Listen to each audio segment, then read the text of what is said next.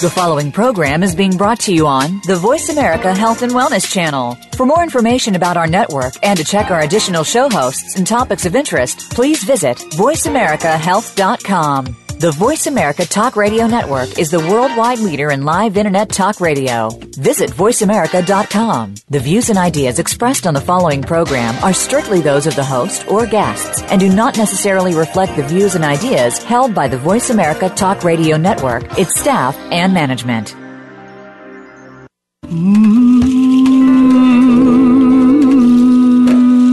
Loss helps us define our lives. By allowing our grief to matter, we discover our own strengths and embrace our authentic selves. Welcome to Good Grief with your host, Cheryl Jones. Get ready to be inspired, to create a deeper life, to make your time on earth much more meaningful.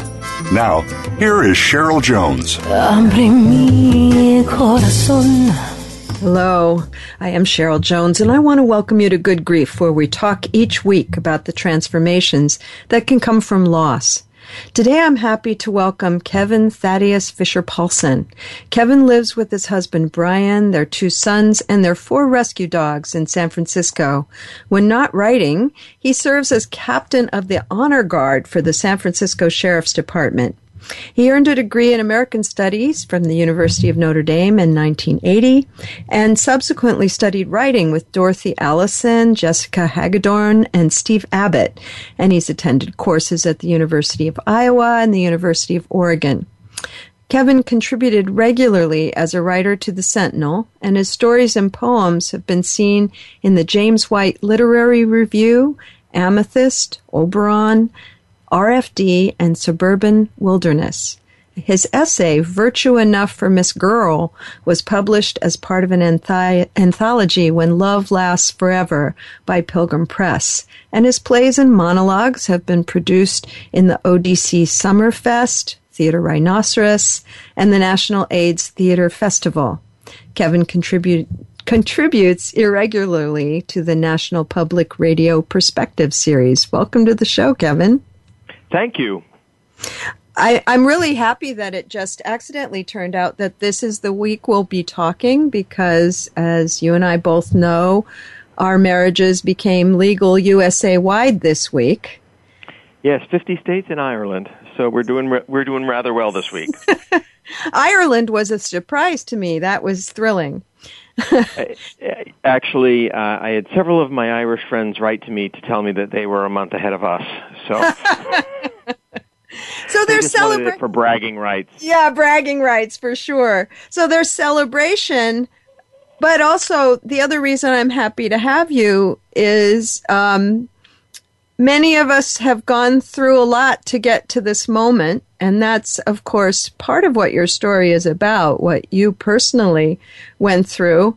And I don't. I, I think it's important not to um, give the false impression that now everything's fixed. That's absolutely right. This this was a benchmark. This was a moment in that long march towards freedom that we've all been involved in. But just like the Loving case did not end discrimination against blacks, so does this this case not end discrimination against gays, lesbians, transgender, intersex, bisexual, questioning all of us, because there are still so many unopened categories. But it was a moment in the long journey to stop and say, yay, let's celebrate. Yes, significant. And then tomorrow we can get back to marching. Yeah, and for those listeners that might not know, I, I think most people know what the Loving case was, but that was the case in which the Supreme Court um, decided it was unconstitutional to discriminate against couples from different races in terms of marriage. Right, ending all the miscegenation laws.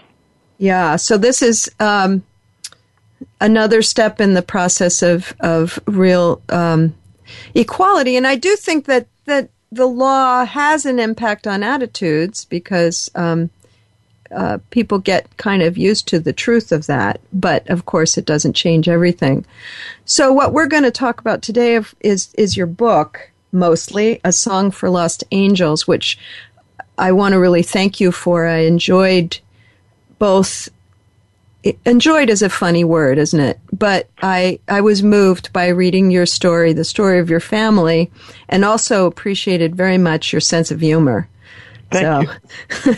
You can feel free to bring that in at any time. uh, uh, I'll wait for the opportune moment. Yeah, I'll bet. um, so the way I received the your your family's story, um, it really was both a story about parenting and the griefs and joys of that, and a story about a system that Um, dealt with you out of such a deep uh, homophobia. Um, it it was um, it. I you know I have a lot of friends who've adopted, and I've never read or heard a story that was quite as as wrenching as what happened to you and your husband. Well, that was one of the reasons why I wrote A Song for Lost Angels. Because uh, as we progress through the twenty-first century, more than twenty-five percent of all gay and lesbian couples are either uh, have either children or are seeking to have children. And so in, in some ways, A Song for Lost Angels is a cautionary tale to say uh, the the journey isn't over. There is still prejudice in the system. There are still people who will not let you do things just because you are gay or lesbian, and be careful of that. But having said that, jump into the pool anyway. Mm, mm. Yeah, I think that's uh, one thing that stood out for me was um, just the fact that people who were were claiming a kind of moral high ground were doing a lot of lying and finagling to... Um, to misrepresent your story. You know, that uh, when I was in my younger and more rebellious days, I used to call the religious right the religious wrong. Mm-hmm. Um, and that was because so many of the tactics, uh, and, and in this situation, so many of oh, so many of the things that I faced were I can, what I considered morally bad choices in order to enforce uh, an ethic and theology that they really couldn't defend. Um, so yeah, you know, it, it, it's very funny though. Some of the people who've who've really changed or, or shared their change with me after reading the book, um, a born again Christian minister in Southern California called me, and she said, "I I want you to know this. I'm bringing your book to my church." And I said, "Well, that's not going to make you popular." Uh, Likely not. She said, no, she said, she said, we need to know this. We need to know when we've crossed that line from religious ethics and into rigidity, from we, when we've taken what we we call Christian love and make it hate. The story of the, how the book got to be a book, and you haven't asked me that question, so I'm going to answer it anyway. Not yet. I, I would, but I haven't, I, I didn't start there for sure. So how so, the book got to be a, a book is a good a good question. Because it does it deals with Christianity, ethics, and all that. Um, you know, in the book, you'll find that you know the, I, I have a group of friends from a wide variety of beliefs and disbeliefs, including one of the central characters. It was my best friend who was a Wiccan priestess.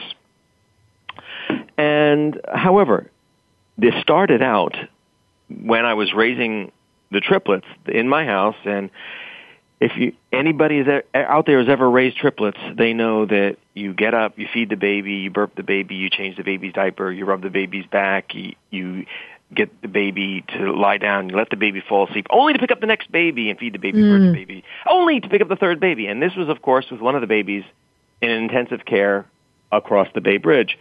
So, and I had all these really nice friends going, oh my gosh, how are you doing? Any support I can give you? What can I do for you? So I ended up at two in the morning, sending out little updates like, by the way, for all the people I haven't called back, here's what's going on. And they were mm-hmm. just a collection of emails from a very tired guy just letting people know, hey, this is what's going on in the case, this is what's going on medically. And I didn't think anything of it. Um, so a few years after the events in this book, a friend of, uh, a good friend of mine, um, walked up to me and she said, I want to give you this email. And it was an email from, I said, who's it from? She said, it's from a secretary who works in the same building as my sister in Salt Lake City. And I said, okay. And I read the her the email, and the email said, I just want you to know I've been a Mormon all of my life and have embraced the teachings of, of the church. And as such, I thought that it was morally wrong for two gay men to try to raise children, that it, that there should be no gay marriage and that they should not have children. But fundamentally, reading your emails, I real I used to think there was a wide difference between you and me, and I realized you don't pay a gay mortgage, you pay a mortgage. You don't have a gay car, you have a car. And you have the same struggles as we do raising children. And I said I said to my friend, Barbara, thank you. This is really wonderful. And she said, this is why it needs to be a book. And I said, well, that's great, but as you know, Barbara, I don't keep anything. She handed me a binder of five hundred emails that she had saved. She said, what you don't know is each of us who got these emails forwarded it to twenty more friends who forwarded it to twenty more friends. And she said, and there's hundreds of people who want to know this story turned out all right. And mm. that's that's part of mm. that's part of healing, part of community is yes. letting the community know this is how we turned out. So we've kind of started at the end of the story. Let's go back to the beginning of the story. Um, in the sense that um, your your husband Brian is uh, is or was a dancer, um, which is a pretty um, a uh, lot of travel, a lot of late nights, all of that. Oh, yeah. Uh, and and uh, you had a little more time, but I don't get the impression much more time. How did you get to the point of deciding to parent and then agreeing to parent three newborn infants? So how it, how this all started out was I had a midlife crisis where I couldn't figure out the, what the meaning of my own life was. This is about my third or fourth midlife crisis. But in this one, I decided, okay, I want my life to have some meaning, and the best way of, of that is through children. And yes, Brian was a dancer. Brian, by the way, still is a dancer and shows no signs of retirement at fifty-two. At fifty-two, he's starting a twenty-city tour. But I digress. Um, so one night over Chinese food at Yatwa's, which is our favorite Chinese restaurant, Uh, the eve of my forty-first birthday, I said to him, Brian, I really want to do this. Um, I want to raise children. And he, um, and he said, well, I, I want to wait till I've... Re-. And I said, and he looked at me and he said, you know what? You're right. When am I ever going to retire? Let's jump in and do this. Of course, we were, we did a lot of exploration about foster care and adoption and all that and surrogacy. And ultimately, we decided that we did not want to do foreign adoption or surrogacy because we felt that there were so many children in the United States who went unloved in the foster care system. One of the little things that one of the little things that really convinced me was we talk about all the children who I say are imported from Central America and from China. And it's good that there are people who take care of them, and I respect and honor their choice. But we don't talk about the number of children who are exported out of the United States to Canada, Germany, and other countries, a lot of the time because they're black, um, and there's less preference in the foster care adoption adopt system for black children. That's unfair, but that is the way life is. And we wanted to give children a chance. So we filled out Uh, maybe five thousand sheets of paper in the foster care adoption system and took fingerprints and had them look at the screens in our windows and the fur on our dogs. And on March thirtieth, a social worker called me and she said, congratulations, you are now eligible to be matched for, for foster care adoption. And she said, however, take it. Don't think this is going to be in a rush. She said, generally it takes about six months to a year to place anybody. Two days later, on April first, I was sitting at my office at work, and the phone rang, and Brian said, are you sitting down? And I said, uh, no, but I can be. And he said, they want to match us with children. And I said, children? And he said, yes. He said, newborn triplets, one of whom's got a hernia, one of whom may have a broken arm, and the third has a hole in his heart and a colostomy bag and might not live. And I said, "Is this, I said, I'm hoping this is not an April Fool's joke." And he said, "No." Uh, I said, "Well, how long do they, do they give us to decide?" And he said, "Till three o'clock." So we called his mother, and she said, um, "Just one child with a colostomy is almost an incredible burden. Are you sure you want to do it?" And that sounded like a good challenge. So I said, "Sure." Well, of if course, my mother-in-law ho- thinks I can't do it, it must be a good thing to do. It must be a good thing to do. um, you know, of course, that's just a profound, I mean, the love that you exhibited towards those kids to get them a year later all completely healthy um, is mighty. And then at the end of that, to, to lose them, I've actually... Um, I was separated from one of my kids from the time she was four to eleven, so I have some understanding of what that feels like. Uh, ju- it's just the worst grief possible. Yeah. And um, I wonder if you could share that um, very moving part of your book um, towards towards the end of your struggle to try to try to keep the kids. Um, Ten thousand miles earlier. Yeah. yeah. All right. uh, I I was flipping to that page in the book. Uh, ready? Here goes. Papa, the triplets, and I were in that big blue Saturn view yesterday when I noticed that the odometer was at nine thousand nine hundred and ninety-nine. We kept driving for what seemed like hours before the numbers flashed ten thousand. ten thousand miles in the past year. Our first car was a hand-me-down from Nana, a gold seventy-eight Thunderbird that we christened the Queen Mary. Our next car, a white Ford Escort, was called the White Star, prone to accidents. And the following blue Escort we called the Batmobile.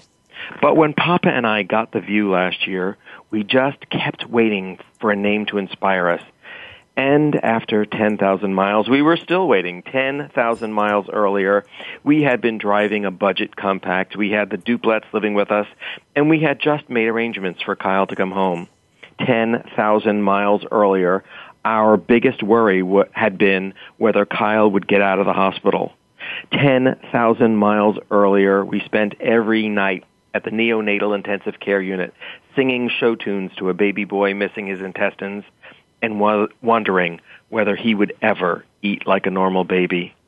ten thousand miles earlier, all we knew was we were caring for three babies, one of whom might not live, and all we could do was put one mile on top of the other, doing what we could for the triplets. A week before the odometer milestone, one of the deputies I worked with saw me getting into the car and said, "I always took you for a soccer mom." And this was a soccer mom kind of car, but this car was just one of the ways that Papa and I had changed. A lot of people said I was gentler than I used to be, and I didn't cut off quite so many cars, and I didn't accelerate through yellow lights anymore. I had the kids in the back of the car, and kids gave me a conscience. I even found myself letting cars in at a merge. And I liked being gentle. I liked smiling and waving the pedestrian on, even when I thought he was taking his sweet time walking across the street. In ten thousand miles, I had become just a little more patient. That patience sometimes even accompanied me into the house. Some nights I didn't get any housework done at all, and the closest thing I did to cooking was dial Geneva pizza. But I had the patience to sit in the living room and read The Cat in the Hat, because even though Joshua and Vivian did not understand the words, they liked the sound of my voice. And Kyle, well, he just liked the way the book tasted. ten thousand miles, and I'd begun to allow for the small possibility that there was a point to being on this planet, and that my purpose just might be raising the triplets. ten thousand miles earlier, my carefully grown cynicism began to fall apart, and I found myself thinking that maybe, just maybe, there was a force that I did not understand that made those wheels go around. I I really feel you captured some kind of depth about parenting in that passage, so I want to thank you for it. Um, of course, we'll be talking about the loss of them, but um, it's good to hear the parenting of them. And it's time for our first break, so uh, we'll be be back in a few minutes. Listener, listeners, you can take these few minutes to go to my host page to connect with me. There's there are links to my website, social media there, and you can find Kevin Thaddeus Fisher-Paulson at his book page at fearless books dot com. That would be um, A Song for Lost Angels, at his Facebook page of the same name, and for current writing, his blog on the Gaze with Kids website. Back in a few minutes.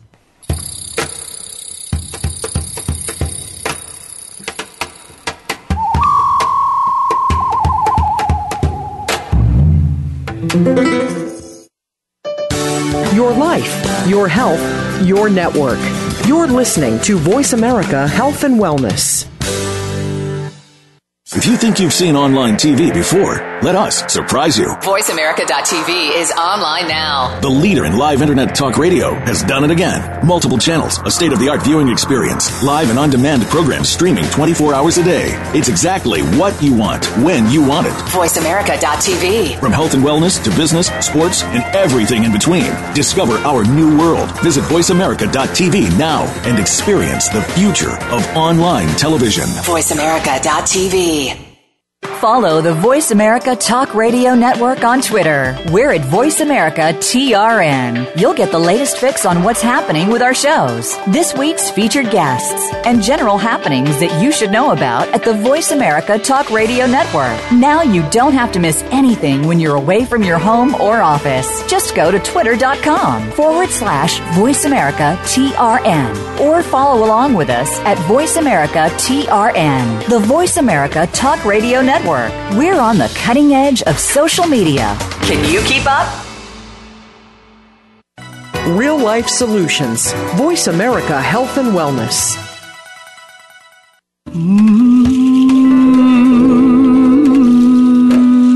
You are listening to Good Grief with Cheryl Jones. To reach Cheryl or her guest today, please call one eight six six, four seven two, five seven nine two. That's one eight six six, four seven two, five seven nine two. You may also send an email to Cheryl Jones at weathering grief dot com. Now, back to Good Grief.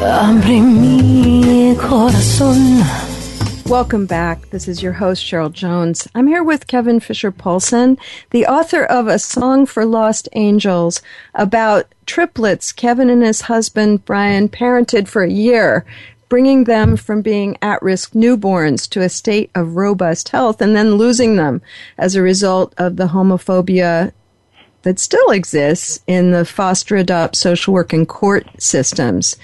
And um you shared before the break a kind of picture of of what it what it was like to parent them, but I know at that very same time you were under the threat of losing them, um, which, of course, being being that I work in the grief um, world, I know that sometimes that makes things so vivid too. It's um, it's a fear, and it's also Um, shines a light on, on what you're doing at the moment. Well, you know, there's a Buddhist maxim that says, treat every moment of your life as if it's the most important moment, mm. knowing that ultimately it may not matter at all. And that's what we had to do that year. We had to treat each and every moment as a moment of joy, a moment of changing a colostomy bag at two o'clock in the morning and being there and being present, knowing that at any day we could lose the children. Yeah, you know, this brings me around to my own experience, because after I, I lost my daughter, I then was a guardian. I ultimately adopted that child, but not until she was seven. And there was some way that knowing I could survive losing a child made me think I was a good candidate for doing the next thing, which my friends thought I was nuts. But um, Because no, we never I, I know. I completely get what you're saying. Because, uh, we never know, do we? I mean, when it comes down to it, we do not know. And um, I I loved my youngest child, who, who was the one I ended up adopting, um, ho- completely wholeheartedly. I didn't hold anything back out of the fear that she wouldn't remain. You know, um, one of the things for me is that when I adopted the, the boys who I, I'm now raising, I knew better than ever that I any second they could be gone, any single moment. So every single thing has to be cherished. Every single moment I had to be present and be there. And, and you know, in some ways, uh, in some ways I'm a better parent for having gone through the loss. Mm. Uh, I I have no idea what the r- true meaning of life is, and I keep asking God, and He doesn't tell me. But um, He's saving it for the final te- final quiz. Um, and however, among the things that I've learned is fundamentally I did do a good for these triplets. My husband and I gave them the best running start they could have had in life. But ultimately, li- ultimately the universe forced me to let go of result. And so when I parent the children I'm parenting now, I let go of results. If he doesn't get an A in a test, you know what? He didn't get an A in a test. Mm. If he didn't score the winning uh, winning ball in either basketball, soccer, or anything he plays, he didn't. Uh, but that's the way, that is part of life, and we're enjoying it together. So every single moment of sadness and every moment of joy, he knows I'm going to be present for it. Uh, I imagine it's the same with you. Absolutely, to the best of my meager ability. Well, you know, as most I can be. You know, in terms of meager ability, one of the things that I've done this year is I have been their their soccer coach and their cross-country coach and their basketball coach and their baseball coach. And let me tell you, the only thing I knew about soccer a year ago was that the Europeans liked it better than I did, and they called it football. That was all I knew. But I know. I, I, I'm resonating because I, I've been to a lot of soccer games, and I was like uh, the one that everyone said was allergic to competition. I was just watching the World Cup yesterday. Was it yesterday? Yeah. Uh, okay. Yeah, I know it was yesterday. I know it was United States versus Germany, and I have no idea who won. Oh, so, the U S won two to zero. Oh, yeah, I knew that. No, no. So, and then I want to talk about the when you're up against something you can't control, as you were with the social workers, the judges, the uh, attorneys, um, and they're saying things to you that are really pretty unbelievable. Um, I'm sure you could share maybe a couple of examples in a minute.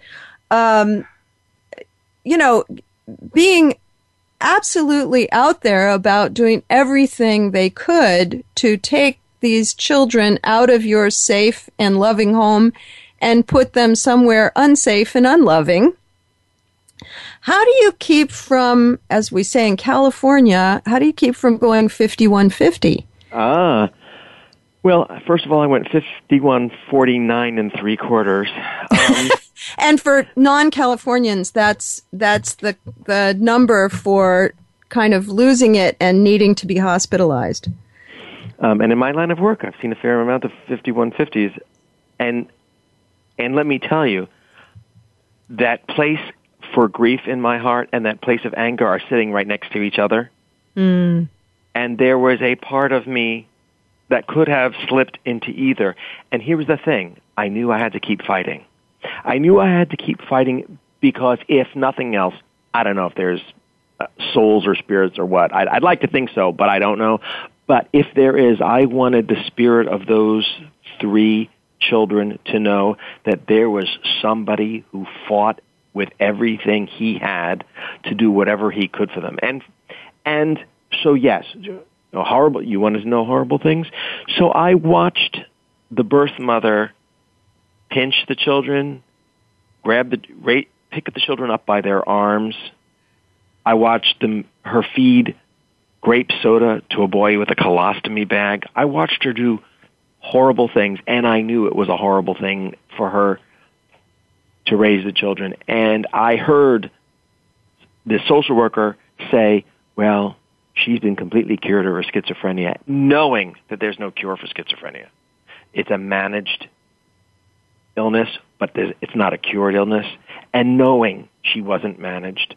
I and I had to do whatever I could to keep those children safe, and even if they weren't with me, they would be so closely watched by the court because of what I did that mm. they would be kept safe.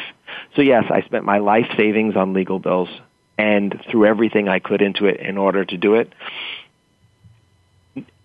ultimately having lost. And uh, and, and what do you do the day after the worst day of your life? You drink, you smoke, you blame God, and then you write a memoir. I'm sorry to laugh at that moment, but no, it's true. It's, it's I, in my, uh, and it was a lesson for me that somewhere in the world I want the triplets to know that yes, this was the most horrible thing ever. Those children being taken from me, but I tell you what, I will stand up again. I will keep going. I could, I could sit there with my grief, and I could be justified in being the most miserable person in San Francisco for the next twenty years, but ultimately, that would not have been a good memorial to the triplets. The only memorial to the triplets was, you know what? Just like pigs make the best bacon, I'm, I make a fairly good daddy. Mm-hmm. And I needed to take my daddying skills and move them along the line. Well, I think you're also talking in a sense about being at peace with yourself. You did everything you could do. And so it hurts, but I, I can't think of one thing, having read the book, that you have to regret. Uh, you know, I, in your behavior. Um, you know, I have I have no regrets in my behavior. I have no regrets in Brian's behavior. Uh, I, I, you know, and it changed me on a molecular level, on an atomic level. I became a different person. Mm-hmm. I. I, before the triplets, I was honestly not a patient person. I was, I was the kind of person who, yes, I was funny, and you'd have me at a, at a cocktail party, but you would certainly not invite me to a funeral because I'm, I'm not. I, I, I didn't understand how to embrace my own compassion. Mm-hmm. And here's the thing: when you have a child with, okay, so. The baby we called Kyle, who had an ileostomy and a hole in his heart. When we first started taking care of him, the only thing we could do was go to the intensive care ward and sit there with him. He had a tube in every limb in his body. We couldn't pick him up. We couldn't take him out of the plastic box. We, the only thing I could do was put my hand on his chest. That was the only thing that I, that they actually allowed me to do. And I don't blame them. Um, was put my hand on his chest. And so one night he's screaming at the top of his lungs, and the nurse said, well, why why don't you sing him something? So I said, well, you know, my mother really never sang lullabies. She, she didn't believe in that kind of family. And she said, well, sing something you know. So I said, okay, the only thing I know, I'll start singing show tunes. And so there it Three in the morning, I was singing, "You'll be swell, you'll be great," and what the heck? Kyle calmed down, mm-hmm. and all I did was sit there for another hour singing to him. And there is nothing so humbling as knowing that it wasn't my brains, it wasn't my brawn, it wasn't my money, it wasn't my charm, it wasn't a, it wasn't the quality of my singing voice. It was only the fact that I. Was th- that I was there, I was present for him. And that is sometimes the only thing you can do for a child or for anyone you love, is to be present for them. And that and, was the change. And it's really, um, you know, we share having learned that being present in loss Um, so I, I feel connected to you in that way. I I would uh, love for you to share the um, section of the book about your last few hours with them. Well, I just happened to return to that page. I picked up Vivian, who was crying, and all at once, Papa and I were alone, and the kids were hungry. I heated up three bottles. We fed them Cheerios at the kitchen table, changed them, and then we all sat down on the couch. We spent a few more minutes as a family, with each baby crawling over us on the big old leather couch, and the dogs wagging their tail in the blue bungalow on Winding Way. The doorbell rang, and at the door was the social worker who had just perjured herself. She had a sports sedan parked across the street, engine still running. Papa said, "This is it." He picked up Vivian and walked to the car. I picked up Joshua and Kyle and followed. Joshua burbled. Kyle gripped my index finger with all his strength. The social worker said, "It has car seats, but I really don't know how they work." Brian strapped Vivian in, and she smiled, thinking this was just another trip to church or the grocery store. And Joshua clapped his hands together. This was his newest trick. I strapped Kyle into the car seat, but he knew. He looked at me with his thousand-year-old eyes and told me he knew that there would never again be another session of reading The Cat in the Hat to the dogs. There would never again be another session of drinking formula in the rocking chair near the fireplace. Never again would the two of us sit in the dark at three in the morning singing Gilligan's Island's theme. He started crying, and I started crying. As we walked back to the house to get their suitcases, the social worker said, "There's no room in the car for," pointing out the doll that Nurse Vivian had crocheted, "or that," the suitcase with the green velour dragon pajamas. Clutched in my hand was the chipped plaster statue of Saint Jude. Can they bring just this to watch over them? They won't need it. Now they will have a real mother to watch over them. Kyle still stared at me. I think the old soul in him was telling me that he would survive, that he had lived through heart surgery and infections and an ileostomy, and that he would take care of his brother and sister for me. I whispered to him, "It's okay to go on to this new life. May you have every joy possible.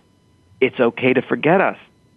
But whether you remember or not, you will always be Kyle Thaddeus Fisher-Paulson, the boy who lived despite all odds." The social worker slammed the door, the engine roared, and somewhere in the west, the sun dropped out of the sky.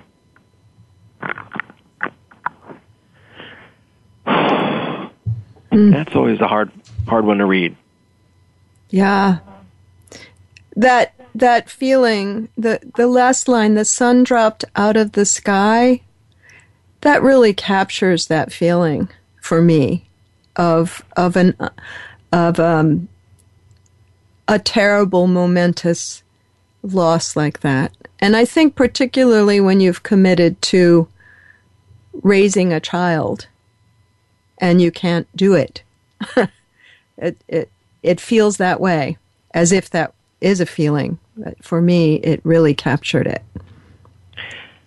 Um, yeah, I mean, and, and and I think we're alike, and that's exactly how it felt. It felt like it was all dropping out, and what mm-hmm. do I hold on to?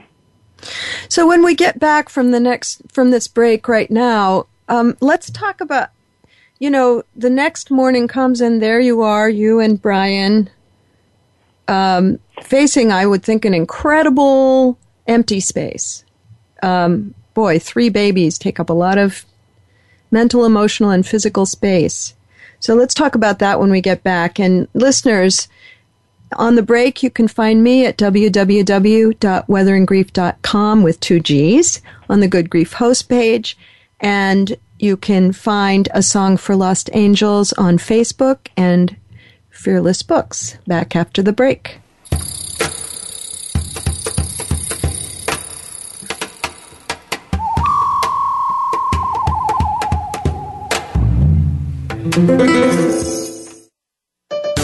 Your life, your health, your network. You're listening to Voice America Health and Wellness. If you think you've seen online T V before, let us surprise you. voice america dot t v is online now. The leader in live internet talk radio has done it again. Multiple channels, a state-of-the-art viewing experience, live and on-demand programs streaming twenty-four hours a day. It's exactly what you want, when you want it. voice america dot t v. From health and wellness to business, sports, and everything in between. Discover our new world. Visit voice america dot t v now and experience the future of online television. voice america dot t v.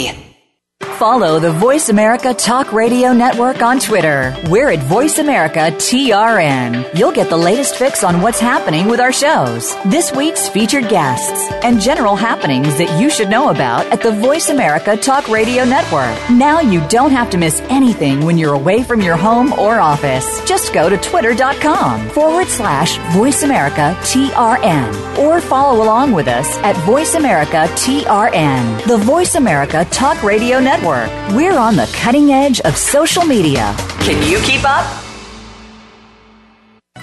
Real life solutions. Voice America Health and Wellness.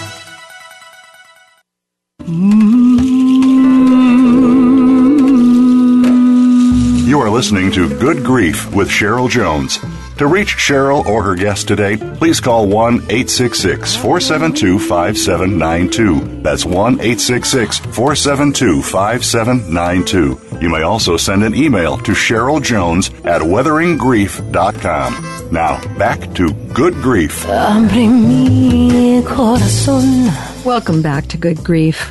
I've been talking with Kevin Thaddeus Fisher-Paulson about his book, A Song for Lost Angels, about the incredible year of parenting triplets and the loss of them after that year. And we were talking before the break, Kevin, about, um, you know, going to sleep and waking up the next day without your children there and what that must have been like for you and Brian together. Was that, um, I would, you know, I know that grief both can bring you a lot closer and kind of break things apart a little bit too, because it's it's such a solitary thing sometimes to mourn a loss. How was that for the two of you? You, you know, you got that exactly right. It, there are ways in which it brought us together, and there are ways in which it, it there are ways in which we are still repairing rifts. Here was the big one. So he walked the minute after they left. He said, "I'll be back." And went to the store. And after not smoking for the entire time, a year, he picked up a carton of cigarettes. Um, and that's, not just a pack, but a carton, huh? Not a carton. It's like, oh, no, I don't do it. I, we do things with feet first in our family. We're going to do it. We're going to do it in a big way. Um, and uh, uh, and that was a symbol, you know, of like, you know, uh, uh, hating the world and, and self-destruction and all that. Anyway. And uh, and I, um, and that was the thing which annoyed him about me. Let me tell you what annoyed me about him. I got up the next day, and I packed up everything. I drove bassinets and rockers and cribs and diaper genies all over the Bay Area, dropping them up with friends who had just had babies and charities that needed them. And I emptied the house. There was an, an almost an entirely blank room. And Brian said, you you couldn't sit for a minute with that. Mm. And so, yeah, th- that was a part of it where we, where for a few weeks we wandered in directions not knowing what we were doing, but ultimately always knowing that the other one was there in some part of it. And um. I said Brian is famous for telling people that um, less than two weeks after the triplets left, I said, "You know, Brian, I want to, I want to go back and into the foster care system. I want to, I want to adopt other children." Did you just say less than two weeks? Yeah, but you know, um, and Brian said, I, "I need, I need five minutes, a little more time." Yes, I need a little time to process this, and it was, it was. Because Brian and I are two d- radically different individuals with radically different ways of processing everything, including grief. And for me, it was like, okay, I know the own, I know if I don't go on now, I'm never going to go on. And Brian knew I need to take time to honor where we where we've been before I go to the next. And it was actually um, my my job sent me to Southern California, which is if you if you, if you want to feel real grief, go to San Diego. And mm.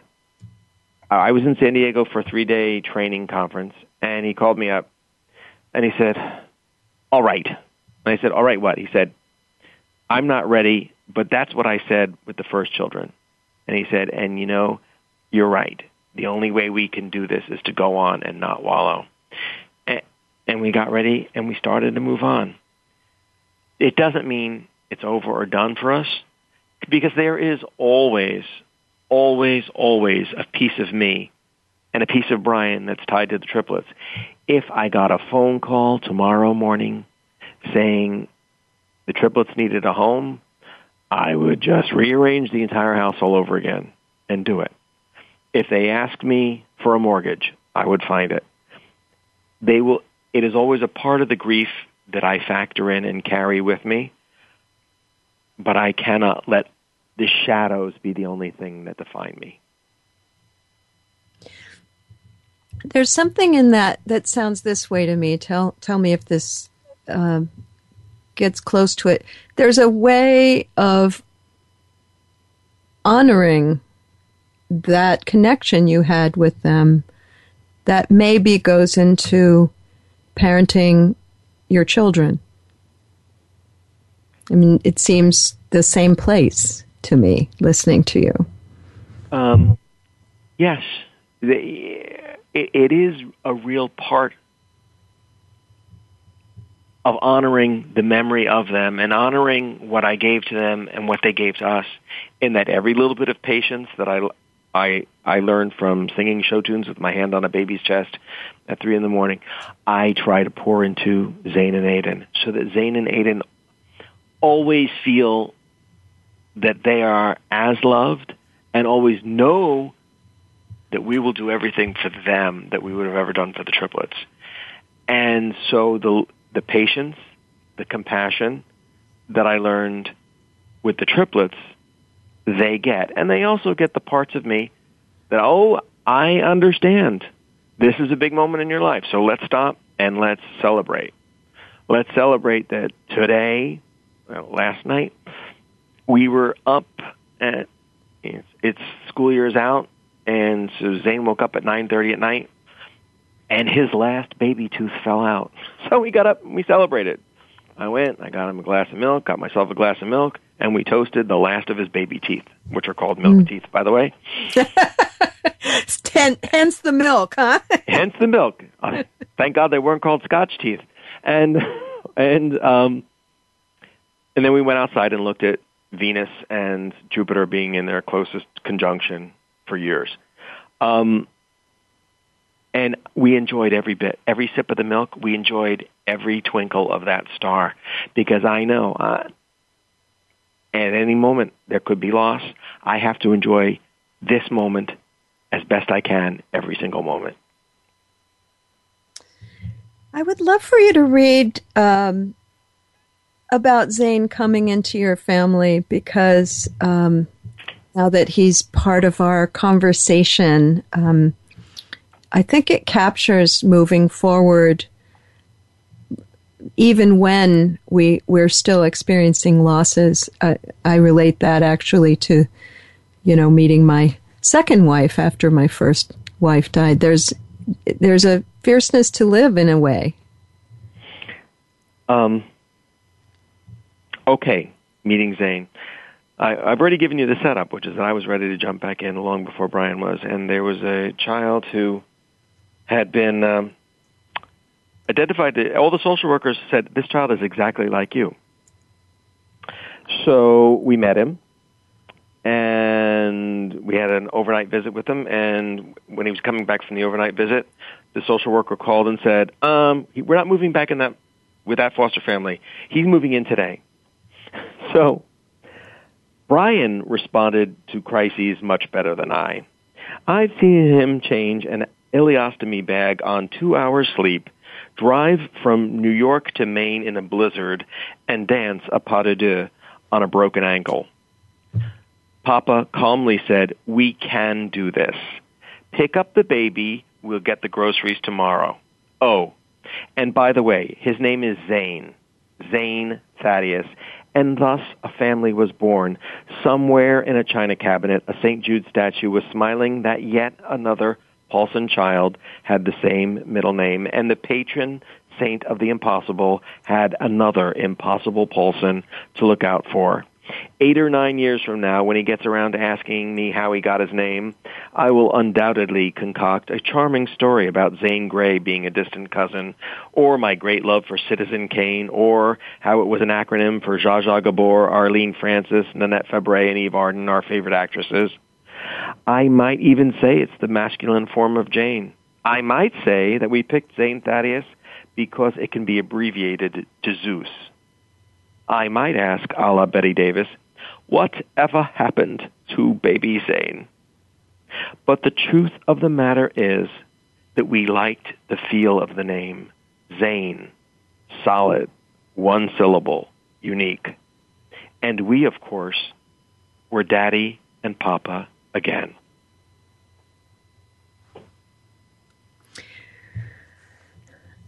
I know that, that, uh, everybody who gets in touch with you to talk with you about your book must be, uh, many people must be so happy for you that you get to parent. Well, many people, perhaps Zane and Aiden excluded, since I did not let them have their iPads today. Depending on the day or the moment, huh?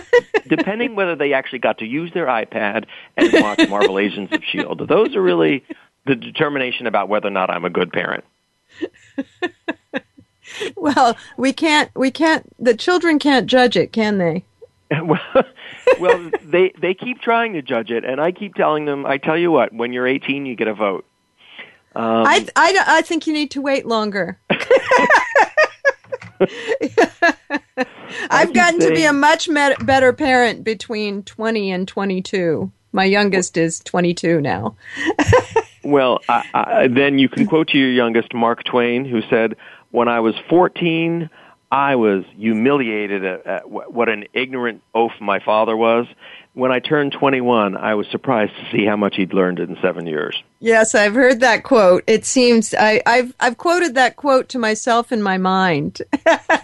When you when you know you're doing the right thing, and of course your child is not pleased with it. Um, those are the moments where you have to call that into uh, into being. Well, Zane is slipping into those teen years right now, and he's at the age where he calls into question everything about me and our lives and everything. Um, where, and this is in in in adoptive families, you know this, where he suddenly points out every minute that, you know, you're gay, he's straight, you're white, he's black, every single difference. And I remind him we're the only four Fisher-Paulsons in the whole world. So no matter how physically different we are or what choices are, or whether you like chocolate ice cream and I like chocolate chip, no matter what, we're still the same family. I, it, we were... He had just learned a particularly uncharming word to describe homosexuals, uh, and used it at the kitchen table the other morning. And I said to him, "Zane, this family, we are like a bumblebee. Scientifically, engineers have proven that the wings of a bumblebee do not generate enough lift in order to, for it to hover." And he said, "What do you mean by that?" I said, "Scientifically, a bumblebee cannot fly, but look at the lilac tree outside our house. Nobody ever told that bumblebee." He said, "What does that mean, Dad?" And I said, "What it means is we're a family that functions on love, not because we logically fit together. And scientifically, these four people and these four rescue dogs are not a matched set. But we we fly, we soar, because we're a family like no other family has ever been. And he said, I take it back.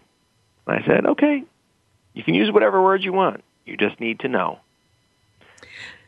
You know, I, I used to run groups for L G B T people considering parenting. Mm. And um, uh, one of the really important aspects was um, make sure you're at peace with yourself, because you will be challenged.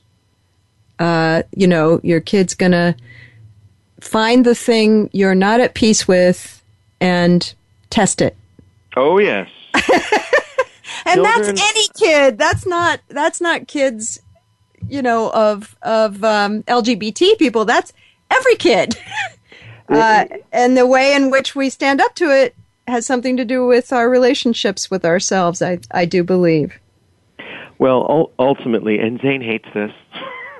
uh, Zane, Zane hates that any argument ends with, but you know I love you. And he's like, uh, I hate that. Like, no, no, it's true. That's how we. I said, because it doesn't matter. We can disagree about anything, but I love you. Yeah. And I said, and ultimately, you love me, and that's what goes on. And I said, so we don't. I don't have to be logical, and I'm never gonna. I am never going to argue, win the argument about why I made chicken with carrots tonight for dinner. I'm never going to win that argument. I, That's a great place to end. Kevin, I want to thank you for being here today. I had such a good time talking with you, and hopefully we'll have coffee, tea, or lunch or something. Uh, so, let's uh, definitely do coffee. I would. Yeah. Uh, it, let me just tell you, listeners, next week I'll have David Pelzer with me to talk about his book, Too Close to Me, about the challenges of living a happy adult life after being a survivor of extreme childhood abuse. His best-selling first book, A Child Called It, told the story of that childhood. This has been Good Grief with Cheryl Jones. I look forward to being with you again next week for another meaningful conversation.